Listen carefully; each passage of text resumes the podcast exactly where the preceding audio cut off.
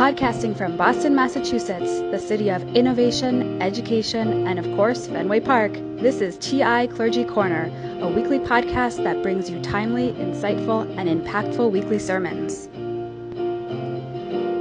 In this episode, we'll hear a live recording of Rabbi Susie Jacobson's Kol Nidre Family Service Sermon delivered on Tuesday, October 8th, 2019, entitled, We Need Hope. Let's hear from our kids.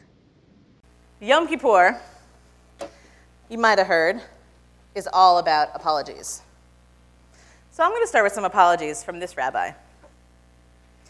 Parents, I am sorry, truly, for taking too long to respond to your emails. I'm also sorry for sending you too many emails. See how that happens? But in all seriousness, this is a terrible venue for strengthening our relationship. Please come make an appointment. We can talk about all the good things and the hard things. But tonight, I really want to talk to your kids. To the kids and teens in the room, I'm your teacher. There have been many times over the past year that some of you have apologized to me, or to Roberta, or to your teachers. I'm not looking at anyone in particular. No, no one in particular. Perhaps you might have apologized for running in the halls, for not listening or following instructions, for complaining about tribes. Should I go on? No. I'm kidding, you're not so bad. apology accepted. But tonight, I actually do want to do something different. On behalf of grown ups everywhere, I want to apologize to you. I'm sorry for the times it seems that no one listens to you because you're just a kid. I'm sorry when expectations are too much. I'm sorry for dropping that on the floor. I'm sorry for those times when you're so tired you feel like you can't put another thing into your brain. I'm sorry for giving you such a complicated world. But in all fairness, I think that I was also given a complicated world, and your parents were given a complicated world. And so were their parents and their parents. A world that's sometimes filled with hatred, pollution, racism. Back, back, back through generations of people, to when Adam and Eve left that garden, human beings have been making a mess of this world. It's in our very nature to make these mistakes. And that's why we have this holiday, so that once a year we can really reflect and think. But this is not the end of the story, because as I told you already, I believe in hope. Last week, Rabbi Slipakov taught a midrash that was so important, I want to tell it again. You ready? Okay. God wanted to give the Torah to a group of people. So God shopped it around. God took it to the Canaanites, and God was like, hey, do you want it? And they're like, well, we have a lot of gods, and we like them. And God's like, nope, sorry, not going to give it to you. And then God kept going. God went to the Phoenicians, God went to the Americans. No, they weren't invented yet. But God, God went all over the place. Do you want this Torah? Do you want this thing? Finally, God got to this group called the Israelites. And they seemed like a nice bunch, totally normal, not perfect, with flaws, but you know, they bought into the whole one God thing, and they were definitely interested in being a community. So God brought the Torah to them and to the leader Moses. And God was a good salesperson, really sold them on it. God said to them, I'll give you this Torah, but you have to prove to me that you're worth it, that I can trust you. So Moses said, You can trust us because of our ancestors. Our great, great, great, great, great, great, great grandparents were awesome people. You can give us the Torah because we come from them. And God was like, No. Those people are gone. They can't take care of the Torah. I care about you. So the people said, Okay, okay, we get it, we get it. You can give us the Torah because we have awesome leaders. Look at this Moses guy. Isn't he fantastic? And God said, No way. That knucklehead? Uh uh-uh. uh. What if your next bunch of leaders aren't good at all? What if a leader comes that's not trustworthy? A leader who says things you don't like, or a leader who doesn't care about the Torah. I'm not giving you this Torah for them. And then someone thought, and she stepped forward and she said, I have an idea. You can trust us with the Torah because we will teach it to our children. And they'll teach it to their children forever and always. These Jewish people will teach the Torah. And the Torah will allow people to change. The Torah will help us lead righteous lives. The Torah will help people speak up and speak out. We'll not just give them a bunch of laws, we'll give them values, culture, language, stories. And they're going to go off and make the world a better place. God didn't even have to think it over. God was like, You got a good idea, Moses. You got a good idea, friends. We're going to give you this Torah. But here's the root of my apology. And kids, I want you to really listen to me right now. We pass this Torah to you. We teach you the stories. And at your bar and bat mitzvah, we literally pass you the Torah. And we say, Here you go. It's yours. This is your Torah. It's not just ours anymore, it's yours. But I worry sometimes that we don't listen closely enough to your voices. When you, when you challenge us, when you disagree, when you say something that we don't know, sometimes it's hard for adults to hear you. And we don't make it perfectly clear that it is yours, that this Torah is yours, and that you have to do something with it. That we're not just giving you these stories for fun, but you have a responsibility. So, this is actually where my words are going to stop this evening. I know you're thinking, was that the shortest sermon I've ever heard in my entire life? No. Because tonight we're going to do something different. I'm going to stop talking. In fact, I'm going to sit down, and all grown ups for the next seven minutes will stop talking. And instead, we're going to listen to a bunch of kids about what they care about in the world. We're going to hear some of our own kids give the speeches of some famous children who have been speaking up and speaking out, some prophets in our world. So, first up, I want to hear from the wisdom of Greta Thunberg, environmental activist and educator. Can the Greta group come forward? My name is Greta Thunberg. I am 16 years old. I live in Sweden. Um, my message is that we'll be watching you. This is all wrong. I shouldn't be up here. I should be back in school on the other side of the ocean. Yet you all come to us young people for hope. How dare you? You have stolen my dreams and my childhood with your empty words, and yet I'm one of the lucky ones. People are suffering, people are dying, Pe- uh, entire ecosystems are collapsing. We are in the beginning of a mass extin- extinction, and all you can talk about is money and fairy tales of eternal economic growth. How dare you? For more than 30 years, the science has been crystal clear. How dare you continue to look away and come here saying that you're doing enough when the politics and solutions needed are still nowhere in sight? You say you hear us and that you understand the urgency, but no matter how sad and angry I am, I do not want to believe that. Because if you really understand the situation and still keep on failing to act, then you would be evil, and I refuse to believe.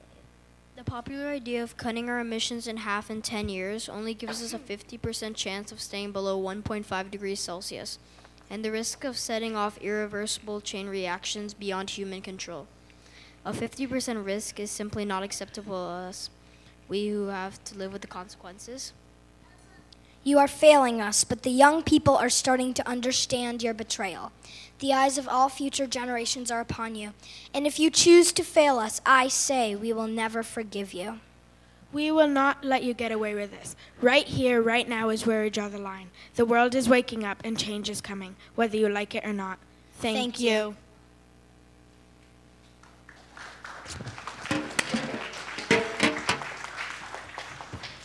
Next, we will hear from Sophie Cruz.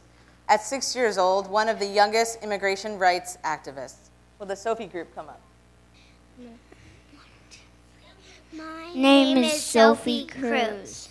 We are here Huh? together making a chain of love to protect our families. Let us use fight. Let us use fight with love, fa- faith, and courage so that our families will not be destroyed. I also want to tell the children to not not be afraid because we're not alone. There are still many people that have their hearts filled with love and tenderness to snuggle in this path of life. Let's keep together and fight for the right. God is with us. Si se puede, yes, we can. Thank you. Thank you. Thank you.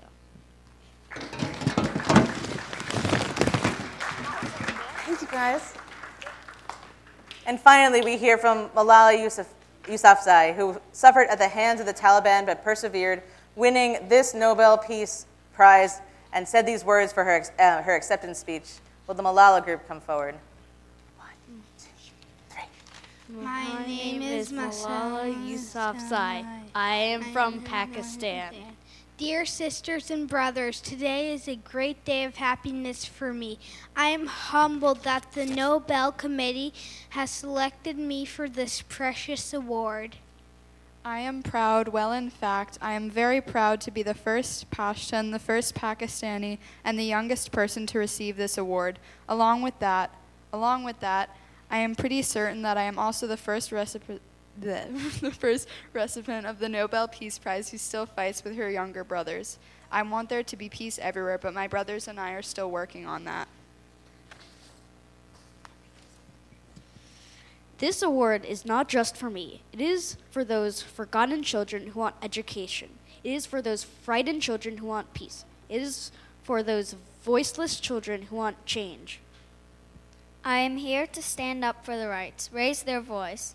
It is not time to pity them.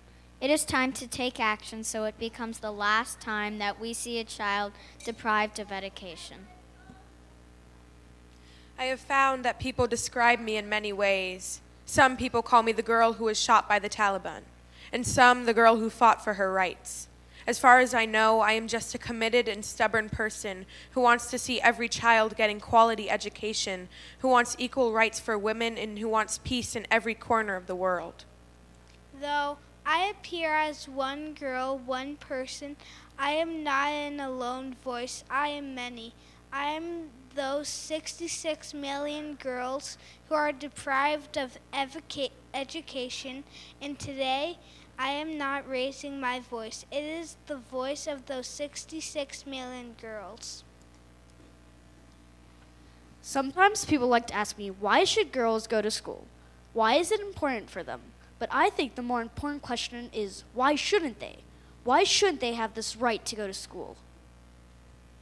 Dear sisters and brothers, today in half of the world we see rapid progress and development. However, there are many countries where millions still suffer from the very old problems of war, poverty, and injustice. Dear Dear sisters and brothers, dear fellow children, we must work, not wait, not just the politicians and world leaders. We all need to contribute. We, me, you, well, it is our duty. Hannah. Hannah. Dear sisters and brothers, the so called world of adults may understand it, but we children don't. Why is it that countries we, which we call strong are so powerful in creating wars but are so weak in bringing peace? Why is it that giving guns is so easy but giving books is so hard? Why is it why is it that making tanks is so easy but building schools is so hard? Let us bring the, become the first generation to decide to be the last. Let us become the f- first generation generation that decides to become the last that sees empty classroom, lost childhoods, and, and wasted potentials. Let this be the last time that a girl or boy spends their childhood in a factory.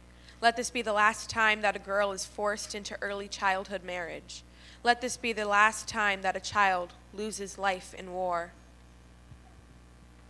Let this be the last time that we see a child out of school. Let this end with us. Let's begin this ending together, today, right here, right now. Let's begin this ending now. Thank you, Thank Thank you you so so much. much.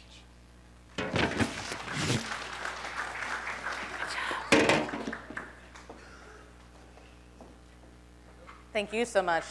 Thank you to all of our kids who helped me give the sermon tonight. Yom Kippur is not only about apologies. That's what we teach you sometimes, but that's not necessarily true. And we don't just want you to be sorry for running in the halls or not listening to adults. Yom Kippur is about hope. We give you this Torah, and with it, we give you our hope hope for peace, hope for a better world, hope for more love. Tonight, we listen to the words of three famous young leaders because I didn't feel it fair to put all of the kids on the spot to tell us what they really think. But each of you in this room could give your own speech. Each of you in this room could stand up here and tell us your vision for a better world. So, this is what I want to ask. This is what I want to promise. I'm listening to you. We're listening. This year, come tell us what you're thinking. Come tell us what you imagine. Tell us what you want. If not me, tell your parents, tell your grandparents, tell your teachers at school, tell your friends, tell anyone. This Yom Kippur, we give you the Torah not just to bore you, not just to make you carry something heavy. Instead, we want you to carry something heavy in your hearts, something that inspires you, and something that brings us all hope. Shana Tova. Thanks for listening to TI Clergy Corner. If you like what you just heard, we hope you'll visit our website, www.tisrael.org slash clergycorner. This has been a Temple Israel of Boston production. Join us next time for another episode of TI Clergy Corner.